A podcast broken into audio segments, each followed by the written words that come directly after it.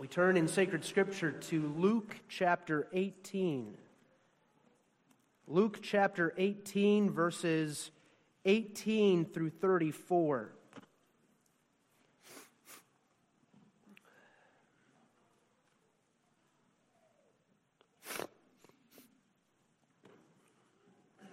We read this in connection with Lord's Day 42 of the Catechism on the eighth commandment.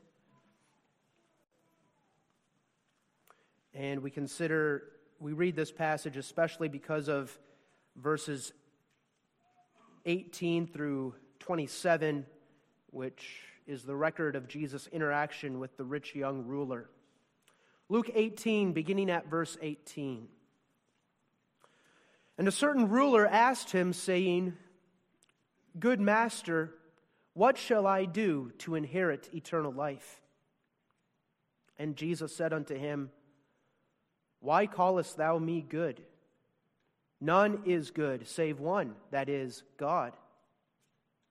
Thou knowest the commandments do not commit adultery, do not kill, do not steal, do not bear false witness, honor thy father and thy mother. And he said, All these have I kept from my youth up. Now, when Jesus heard these things, he said unto him, Yet lackest thou one thing. Sell all that thou hast, and distribute unto the poor, and thou shalt have treasure in heaven. And come, follow me. And when he heard this, he was very sorrowful, for he was very rich. And when Jesus saw that he was very sorrowful, he said, How hardly shall they that have riches enter into the kingdom of God? For it is easier for a camel to go through a needle's eye than for a rich man to enter into the kingdom of God. And they that heard it said, Who then can be saved? And he said, The things which are impossible with men are possible with God. Then Peter said, Lo, we have left all and followed thee.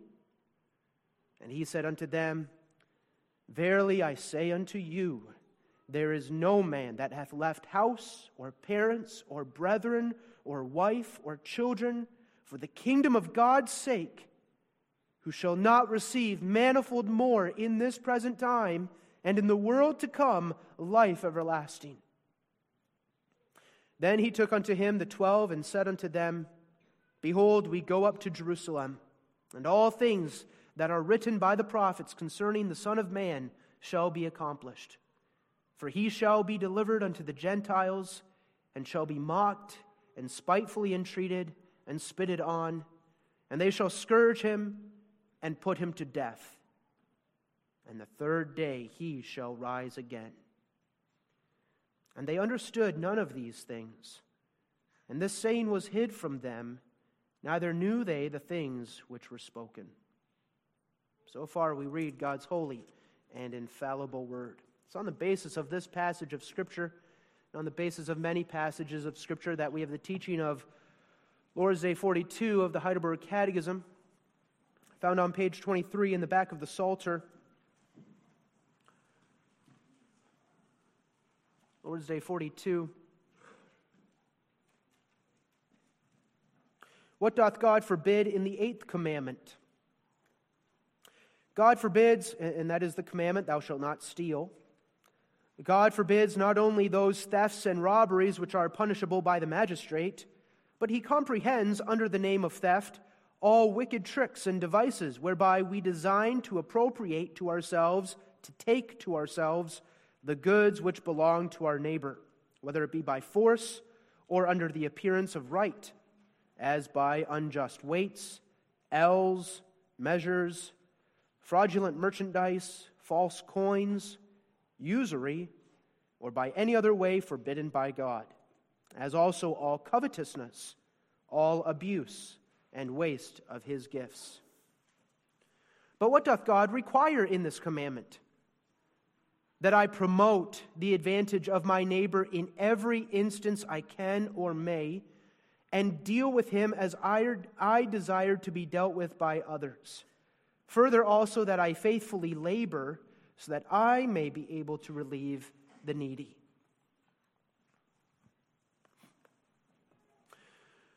Beloved congregation of our Lord Jesus Christ, I want to begin this sermon this morning the same way that I've begun a number of these sermons on the Ten Commandments.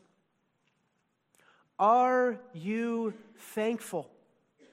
That's where we are in the catechism. That's the perspective that we are taking as we are working through these Ten Commandments. I want to show God my thankfulness. He's made me a Christian. I've seen how great my sin and misery is, who I am of myself, left to myself outside of Jesus Christ, bondage to sin in, in de- dead in trespasses and sins. I've seen Jesus Christ, and I've seen how God sent Jesus Christ to be the perfect mediator who saved me from all my sins, who's made the full covering for all my sins, who's, who's imputed to me his perfect life of obedience through faith and who now also gives me his Holy Spirit, who raises me to a new life and who strengthens me in my soul and, and for all my work to live unto the Lord. I am the adopted child of God. I am a new creature in Jesus Christ, and I have the hope of eternal life in glory. And I want to show God my thankfulness. That's the attitude of the child of God. And the question, the burning question for the child of God is this How do I do this? I need to know this in order to live and die happily. I need to know this. Well, you live a life of thankfulness by, by striving to live a life of good works, heeding the will of God, and keeping His commandments. And that's our perspective now as we go through the Ten Commandments. This morning we come to the eighth commandment Thou shalt not steal. And I think one of the challenges with this eighth commandment this morning is that we can tend to think that we do a pretty good job with this commandment. We can admit that we struggle with some of the other commandments, but with this commandment, well, I'm not one who's stealing. And what we want to see is that with this eighth commandment, it goes very deep. And this eighth commandment goes against our sinful natures just as much as any of the other nine. This eighth commandment is a, a commandment that we fail to keep more than we might be inclined to think, and there is much instruction that we need. And again, let me emphasize this is what we want. We want this instruction because we are thankful and we want to show our thankfulness. And I want to show it in every aspect of my life. I want God's law written on my heart and that's why we joyfully look at another commandment this morning. We take as our theme worshiping God by putting away stealing. Worshiping God by putting away stealing. We'll look at three things. First, the sin. Second, the calling, the positive calling. And then third, the blessing. What is this sin of stealing? Thou shalt not steal. Well, I think we know generally what the sin of stealing is. Even the children know. Stealing is the act of taking to myself that which God has not been pleased to give me. Stealing is that act of taking to myself that which doesn't rightly belong to me. And stealing is taking something that belongs to my neighbor and trying to make it my own. This eighth commandment is in the second table of the law. As such, this eighth commandment has to do in a special way with my neighbor. I am called to love my neighbor as myself. And this eighth commandment is a commandment that comes to us and as it relates to our neighbor in this way that I love my neighbor with regard to his earthly possessions and with regard to his material things. In other commandments, I love my neighbor by, by honoring his position of authority over me. I love my neighbor by loving his life and protecting his life, doing him good. I love my neighbor by protecting his marriage. And now, this commandment I love my neighbor by loving him in his possessions and with his earthly and material things. I think we know what stealing is robbing a bank, shoplifting something from Meijer, selling fraudulent merchandise, cheating on a test at school, stealing the work of another student, calling it my own, slacking off at work and not giving my boss an honest effort, fudging the numbers on my taxes in this coming tax season, stealing tools out of the shop, borrowing them and not returning them, taking advantage of my neighbor with tricky and dishonest business practices, right? Selling him things on Facebook that's junk, all the while pretending it's not junk, ripping him off, not promoting his advantage in every way I can or may. All these things are stealing. I think we know this well. What I want to focus on this morning, at least a little bit, is this why is this sin? And what lies at the heart of this commandment? Why does the eighth commandment exist? What is the root sin that lies at the bottom of all of these other sins? Why is fudging on your taxes a sin in God's holy eyes? Well, as we've seen with the other commandments, it goes back to this. It goes back ultimately to my relationship with God Himself. And it goes back to who God Himself is. All these commandments are rooted in God Himself. And now, with this eighth commandment, what we need to see is this God is the ultimate possessor of all things. God is the Lord of all the possessions that I have in my life and God is the Lord, the sovereign of all the possessions that my neighbor has in his life. And God calls me to submit to him and serve him by using all my earthly and physical possessions and all my interactions with my neighbor and his possessions in a way that honors him, the Lord of all things. And then he gives my neighbor the same calling, and I recognize that and live accordingly.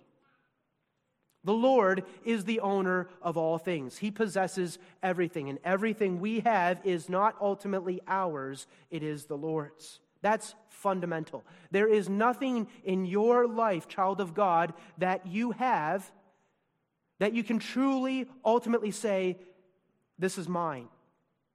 There, there is really only one thing that you can say that about, that this is mine, and that is this your sins. Your sins are your own. That, that is our position before God. All we have to ourselves are our sins. But even there, God, in His amazing grace, He even takes our sins and He makes them His own so that He could bear the punishment for them. This is how we stand before God. This is the point. All our positions, all our, our clothing, our cars, our house, our bank account, all our money, our health, our strength, our intellectual gifts, our time, they are all God's. They all belong to Him. And He has given them to us. And, and, and one day He may also take them away. That's what Job had to confess with all his wealth and prosperity. In Job chapter 1, the Lord gave, and the Lord hath taken away. My children, they were the Lord's. My cattle, they were the Lord's. My servants, they were the Lord's. The Lord gave, and the Lord took away. The Lord is the owner of all these things. And who are we? We are but stewards. And this idea of stewardship is really what gets at the heart of this eighth commandment. And you children know what a steward is. Just think of Joseph in the house of Potiphar, taking care of everything that Potiphar owned. Joseph was a steward. Think of Jesus, and, and he talks about par, uh, stewards in a bunch of his parables. A steward is a servant, he has a master, and a steward is one unto whom the master has entrusted some of his possessions. The steward ultimately didn't own anything, the master owned everything. But the steward served the master, and the master put things into the steward's hands for the steward to work with. And the steward was obligated to use the things entrusted to him, not for himself, but for his master and his master's advantage. And the steward would have to answer to his master for how he was a steward of these things that were given him. There would be a day of reckoning. There would be a time when the master would come back and check in on the steward, and the steward would have to give an account of his stewardship. That's what you and I are. We are the stewards, the servants of God. And in a special way, as those who have been purchased by the shed blood of Jesus Christ, who have been brought into the house of God, we are very directly the stewards of Jesus Christ, who has made himself our Lord and Master. Everything we have belongs to the Lord. And everything we have is to be used in His service and for His advantage and how He wants us to use it. Nothing we have belongs to ourselves. And our calling, particularly as God's redeemed people, is to serve Him with these earthly possessions and the gifts and abilities and the time that He has given us. And God has given us each our own unique gifts and abilities. He's given us our own unique possessions. He's given us our own unique time on this earth. And our calling as stewards is to use what He has given us in the service of His glory and according to His will.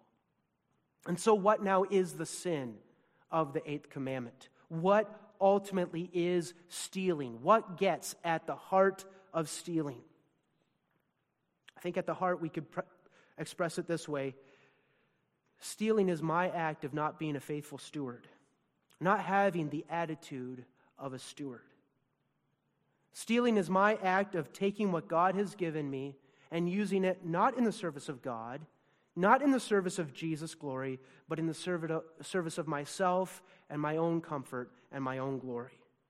Stealing is my activity of using God's gifts, God's money, God's clothing, God's car, God's house, God's intellect, and all these things that belong to God that He has entrusted to me, and using them not for Him, but for myself.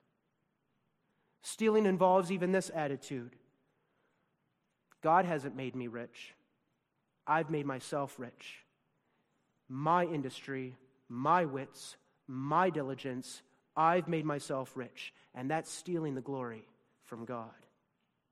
From a slightly different point of view, stealing is the outworking of my attitude of not being happy with the position God has given me as a steward, not being content with my particular station. Stealing is, is the activity of not of resenting the responsibilities God has given me, being jealous of what God has given my neighbor, and then trying to determine for myself what I'm going to be a steward of. So that I steal from my neighbor. Because what lies at the bottom of that? I say to myself, I will determine what I will be a steward of. God won't determine it for me, I will. I will take matters into my own hands. I will be dishonest in my dealings. I will make myself better off as a steward. And we're not happy with how God has been treating us as his steward. And besides that, we've totally forgotten how rich we already are in Jesus Christ. From another point of view, stealing is also this my act of hindering my neighbor, my act of hindering my neighbor from being the steward that he is called to be. That's why the Catechism says that we are to promote our neighbor's advantage as much as we are able. Because not only do I have to be faithful with what I've been given, but as a steward, and looking at everyone else as a steward, I recognize who my neighbor is as a steward of God, and I want my neighbor to make the most of the things he's been given. Because in the end, it all belongs to God. And God has divided everything as he has seen fit in a way that's right to God. And everyone, in a certain sense, is a steward of God's possessions.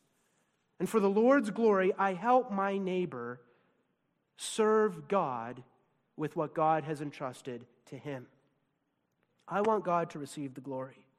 And so I promote my neighbor as much as I am able in his calling as a steward. I don't take advantage of him, but I seek his good because everything that we're handling in this whole interaction is of the Lord and has been distributed as he has seen fit to distribute. And I honor that. In the end, it's the same thing that we've been seeing throughout these Ten Commandments. Stealing is just another form of putting myself before God, not humbling myself before God, not serving Him as His steward, but serving myself, right? Self worship, pressing earthly and material things into the service of my pleasure, my glory, my comfort, and my praise. You know, we might be tempted to say that the root of stealing is a love of mo- money, right? We, we steal because we love money, but the reality is, even that love of money is itself rooted in the love of self. When I am greedy, it's not just because I love money, but it's because I worship myself and I'm not exercising the heart of a steward. Now we see an example, a powerful example of everything that we've just been considering in Luke chapter 18 and the rich young ruler that Jesus came across. We know this story about the rich young ruler. He was a rich man, he had many possessions. God had given him many things of which to be a steward. And the rich young ruler was an outwardly pious man. Evidently, this man thought that he had kept all the commandments of God. He thought he was pretty good stuff. That, this is how people thought about themselves in the church in Jesus' day. On the outside, he, he looked just as good as anybody else, if not better. But Jesus was able to see right through this man, and Jesus saw the problem very clearly. What was the man's problem? The problem was that he loved his money and he refused to look at himself as a steward. Oh, yes, this young man was confident that he, he hadn't stolen. We have no reason to believe that he had gotten his wealth through improper means. We don't read that he had robbed or oppressed others to become rich. Maybe he had worked hard. Maybe he was born rich. But the problem with the man was this he felt that the riches he had were his own riches. He did not think of himself as a steward. He loved his money more than serving the Lord and loving Jesus. And the point of the passage is this, at least part of it. A lot of this passage has to do with discipleship. And, and Jesus gives himself as an example. The, the whole passage we read is intimately connected. Peter responds to what Jesus says, and then Jesus tells them about his own discipleship, you might say, to the Lord, laying down his life. This is what it's going to cost you. My life is not my own, I'm a steward. And this flesh and blood that I have received and I have taken upon myself is to be pressed into the service of God's will. But the point of the passage is this, at least in part, is this. When Jesus says, Sell all that thou hast and distribute unto the poor,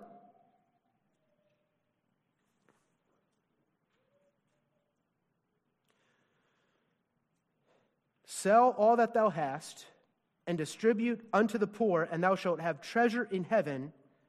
When Jesus says that, he's exposing the greedy, self centered heart of this man. What happened when Jesus said he had to give all his money to the poor? We read that the man became very sorrowful. And what's the idea? The idea is the man said to himself, I don't want to do that. I don't want to sell all that I have. I love my money too much.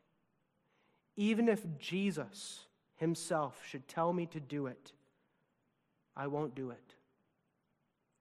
I love my money. At, the, at least at this point in his life, that's what he was saying. I love my money more than Jesus. This man hadn't come to terms with the fact that Jesus was Lord over his possessions and that the man himself was but a steward. The point is not that we all must live an ascetic lifestyle. Jesus is not saying that God's people must give up all their wealth, but Jesus is saying, You better be ready to serve me and me alone with your money. And you better recognize that your money is not your own. Don't get too attached to your money. Because soon enough, I might be asking you to give it to the poor. And if you can't do that for my sake, well, then we know what kind of a steward you are a faithless steward. See, this gets to the heart of the issue. You are only a steward. What you have isn't yours, it's Jesus's. And you must use it in the way that Jesus instructs you to use it. Serve Jesus and only Jesus with the possessions he has given you. And when we have all these thoughts before us, it becomes easy then to think of all other, all kinds of examples of stealing. Think of a young person, a young adult who has many gifts and many abilities that God has given him, natural gifts and abilities, and he's lazy. That's stealing. Maybe he's in high school and he's thinking about college and maybe what he will go to college for. And all that he's thinking about is how he can use his gifts and abilities for his own advantage. Young people, this is a word for you. This is something you need to hear as a young person to shape you going forward. Your gifts, your intellect, your abilities are not your own. As we mature, this is one great truth that we need to be confronted with. How do you decide whether to become a mechanic or a painter or a doctor or a teacher or a minister? Well, one of the questions that we could ask is this Do I have a passion for this work? And do I have an opportunity to do this work? That, these are fair questions to ask. But one of the most basic questions we need to ask is this How can I serve God with these gifts and abilities? What are my God given gifts, and what are the ways in which I can best use them to God's glory? You see, through your education, God is shaping you as one of His stewards. He is shaping you for a place of stewardship. And you need to look at what God has entrusted to your care your callings and responsibilities, your opportunities, your resources, your personality, your interests. And you need to ask yourself, how would God have me serve Him as His steward? That's the heart of a Christian. And if you have all kinds of gifts and abilities, but you don't use them or develop them, you're stealing from God. If you use your gifts, but you don't use them for God's sake, but, but only to enrich yourself, that's stealing. If you use your gifts, but you become so addicted to your work and you, you emphasize industry, right? A strong Calvinistic work ethic, but you become so addicted to your work that you neglect your family and, and your place in the church, that's stealing too. That's, that's obviously not living for God's glory either, because you're doing what you want to do. And you're not coming to terms with all the callings God has given you and how to serve God in them all. If you foolishly take on debt and you make yourself a victim of credit card debt, you're stealing. You're not being an intelligent steward. This is why we go to school, in order to be good stewards of everything. I suppose the point is this Everything we do with our possessions, with our finances, has a spiritual component to it. You plan to buy a car, that's a spiritual activity. You plan to go to college, that's a spiritual activity. You plan to buy a house, that's a spiritual activity. You plan to take on debt, that's a spiritual activity. You plan to buy groceries at the grocery store, that's a spiritual activity. You plan to go to Culver's for dinner, that's a spiritual activity. You plan to buy a case of beer. That's a spiritual activity. You plan to buy a pack of smokes. That's a spiritual activity. My wife and I are in the middle of planning a vacation for the end of April. That's a spiritual activity for us. Everything from how much the hotel costs to what we will be doing on Sunday as we take that Sunday and, and worship with others, maybe, and take, take it off, take Sunday off the pulpit. It's all a spiritual activity. And I'm called, we're called to be a steward of each day that God has given us. Are you using what God has given you in a way that gives Him pleasure, that honors Him? Right? All things were created by Him and for Him. For His pleasure, they are and were created. Are we now using the things that God has created and entrusted to our stewardship for His pleasure? It's all related to the eighth commandment. As I prepared this sermon, I came across a description of how people were behaving in the time period leading up to the 2008 recession. And people were making all kinds of greedy decisions. Many people who borrowed loans were lying on their loan applications. They lied about their incomes. They lied about their assets. They lied about their employment. They lied about their credit history. One statistic I read was this 70% of mortgages that defaulted in the first year of the recession turned out to have false information on the original loan application. Yes, that involves lying, lying to the bank, which is not loving your neighbor as yourself, not loving the bank. That's the next commandment. But it also involves stealing, not being content as a steward of what God has been pleased to give me in these circumstances. And we should look at that and say, God is the one who distributes.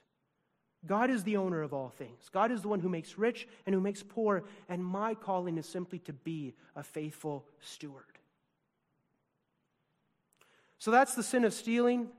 One aspect, there are different aspects to look at. That's the approach we've taken this morning. Obviously, there's more we could talk about. Let's move on now and let's look at the positive calling. In order to be that faithful steward, in order to keep this eighth commandment, what must we do? I have a few things we can mention. Four things. First, our calling is to work. And, and we emphasize that, we know that. The Bible emphasizes that. Ephesians 4, verse 28 Let him that stole steal no more, but rather let him labor, working with his hands the thing which is good, that he may have to give to him that needeth. We're called to work. That's what stewards do. We don't bury our talent under the sand. We work not for money, although God does use money as means, but we work for the Lord. We work as unto the Lord. We work as stewards. And we work also so that we might be able to provide for those who are in need. I work hard for God's sake and the neighbor's sake. I'm, I'm living out of love for my neighbor. That's the attitude of a steward. And as we work as stewards, God supplies us what we need to live as stewards. So our calling is to work. Second, our calling is to trust the Lord. And that's something that needs to be emphasized because this is the reality. What I'm emphasizing to you right now is not how the world in which we live operates. All right? Maybe we've already sensed that in the course of this sermon. That's what makes this commandment a challenging thing. The world around us, the people you interact with in the world, have lost completely the idea of stewardship. The culture we live in is atheistic. Man lives for himself. And as a result, even our culture encourages us to be greedy. The world around us encourages us to take advantage of our neighbor if we have the opportunity. If I can make a, a, a, quick dollar off a naive and unsuspecting neighbor, then good for me. If I've made myself to be smarter than him so that I can take advantage of him in this business transaction and use him to make myself richer, pat myself on the back. That's the world's way of thinking. I think the feeling we often have is this if I want to compete in the world, I need to take on that same attitude right? I don't want to be a loser in the world. I don't want to get burned by others. So maybe I need to do this same thing and start taking advantage of others as well. That's why the command here is to trust the Lord. Who provides me what I need? Yes, the Lord commands me to work, but He doesn't, he doesn't give me that allowance to take advantage of the neighbor, even an ungodly neighbor in order to make a profit. Don't be tempted to think that you need to rip someone off in order to get what you need in life. God says, Trust me, I will provide. That's the second thing trust. The third thing we must do is this we must promote the advantage of our neighbor as much as possible. That's at the heart of a true steward, especially within the church. Look at everyone around you, beloved.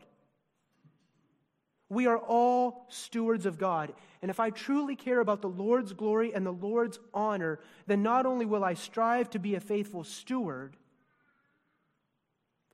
but I will also give myself for you that you might be a faithful steward in your calling and station. And then in the world, we need to have that same attitude loving our neighbor, loving our enemy.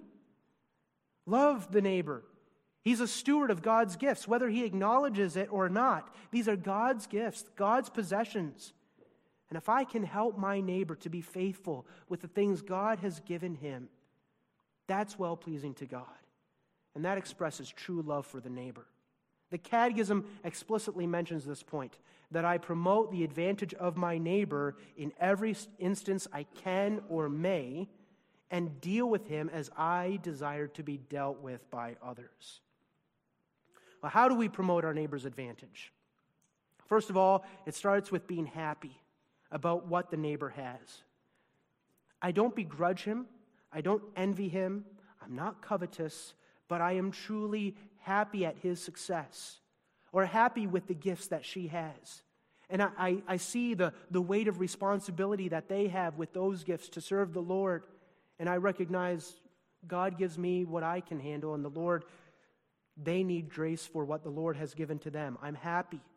I truly want him to be successful. I want him to be faithful. Second, it means to promote our neighbor's advantage means we help our neighbor to protect his goods or increase his goods.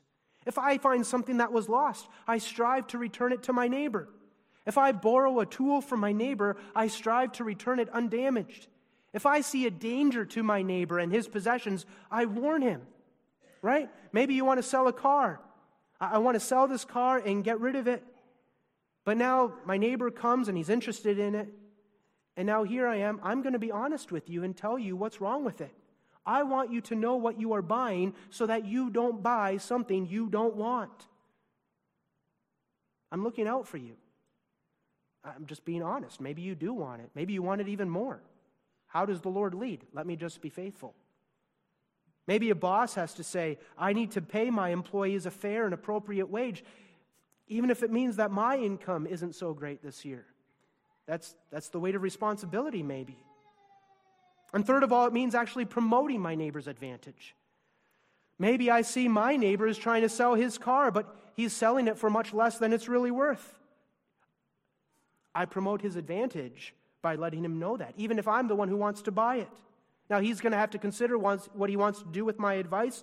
He ultimately needs to determine what's best for him. I can't make his decisions for him. You know, if he's in a pinch, I ought not take advantage of him, right? Maybe giving someone a loan, usury, that's, that's taking advantage of your neighbor in his need. But I, I need to have the desire of promoting my neighbor's advantage. I deal with him as I desire to be dealt with by others. And just to remind us, this is exactly what Jesus teaches his disciples in Matthew 7, verse 12. Therefore, all things whatsoever ye would that men should do to you, do ye even so to them. For this is, this is the heart of everything. This is the law and the prophets. Anything less is stealing. I don't try to manipulate my neighbor. I don't need to manipulate my neighbor. I'm trusting the Lord. And trusting the Lord, knowing who I am in Christ as his child, I have the freedom even to give myself and be spent for the advantage of my neighbor. Imagine selling land, beloved. Imagine selling land in order to supply the needs of your fellow church members who are poor.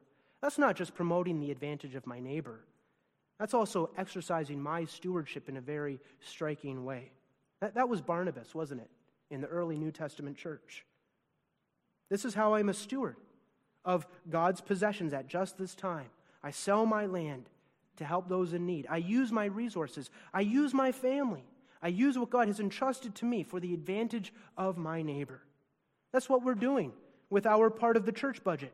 That's what we're doing when we're volunteering and for different committees and activities. We're stewards. We're sharing our gifts, using what God has entrusted to us for the advantage of the neighbor. And then, fourth, finally, what is our calling? We've mentioned the calling to work. We've mentioned the calling to trust the Lord.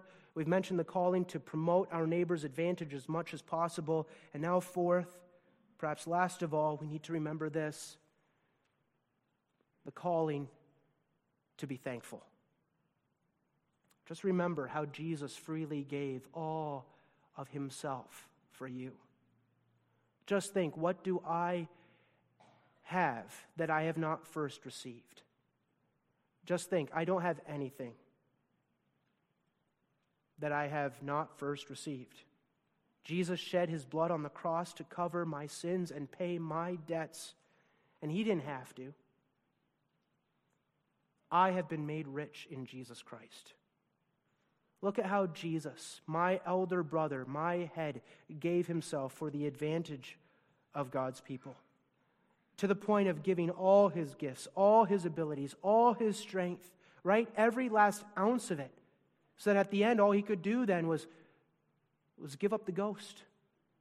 He did that deliberately, but he gave all to be faithful with the people whom God had entrusted to Jesus' stewardship. That's what he was doing. God says, I give you this people, you be faithful with them. Look at Jesus' stewardship of your soul. All of it, all of your life is a gift of God. And my, your, our blessed sacred calling is to reflect Jesus Christ and live out of Jesus Christ. Am I thinking about taking advantage of my neighbor? Thinking about how I can get ahead in life, even though it means leaving my neighbor behind? Don't I know that I can't make myself any whit wealthier or more prosperous than what I already am in Jesus Christ? I already have all things in Jesus Christ. So why should I steal? Am I thankful? We come back to that question again. Am I thankful? Well, that's the calling. There's also a blessing involved in this commandment. And the Bible emphasizes this blessing in many different passages. It's really striking. In 2 Corinthians 9, verse 6, the apostle's talking about how Jesus, who was rich, became poor that we might be made rich. And in that context, he, he's also encouraging the saints to, to gather up, lay up in store for, uh, to supply the needs of the poor. And then we read this He that soweth sparingly shall reap also sparingly, and he which soweth bountifully shall reap also bountifully. In Proverbs 11, verses 24 through 26, we read, There is that scattereth, and yet increaseth, and there is that withholdeth more than is meet, more than is suitable, but it tendeth to poverty. The liberal soul, the, the soul that freely gives, shall be made fat, and he that watereth shall be watered also himself. He that withholdeth corn, the people shall curse him, but blessing shall be upon the head of him that selleth it. And in Malachi 3, verse 10, we read, this is where the people were robbing God because they were not giving him the kind of worship, the kind of gifts that he had commanded them, even though they had him had those gifts in their power to give. They gave him the sickly animals. And in that context, we read, Bring ye all the tithes into the storehouse, that there may be meat in mine house. And prove me now herewith, saith the Lord of hosts, if I will not open you the windows of heaven and pour you out a blessing, that there shall not be room enough to receive it. Be rich toward God, and he will show you his riches. Serve the Lord and he will show you that he is a good master indeed. He gives us his blessing, uh, his smile. He gives us his smile. And that's, that's all that the steward of the Lord really delights in, is looking for the smile of the Lord, the smile of my master. He rewards his stewards, his faithful stewards, richly. What is the blessing? The blessing is hearing those words Well done, good and faithful steward enter into the joy of your Lord. The blessing is living with God. The blessing is enjoying the love and favor of God upon us through Jesus Christ. The blessing is, is having contentment in my soul. The blessing is knowing God will provide. He is faithful, He will provide. And the blessing is seeing, then seeing how God is more true to His word than we could ever imagine. He says, Prove me. Prove these words, and I will open you the windows of heaven and pour you out a blessing. And He will pour you out a blessing in the most marvelous and meaningful ways, the ways our new man really wants it spiritual blessings upon our heads. We don't have to steal, beloved. You don't have to steal. We have all things in Jesus Christ. Yes, work, Trust the Lord, promote the, the, the advantage of your neighbor, remember to be thankful, and serve Him. Serve Him as the stewards that He, by His grace alone, has made you to be. And enjoy serving Him. Amen. Let us pray. Our Father, Thy commandments are very deep, and apart from Jesus Christ, they are a burden and a heavy oppression upon our souls. And they would crush us.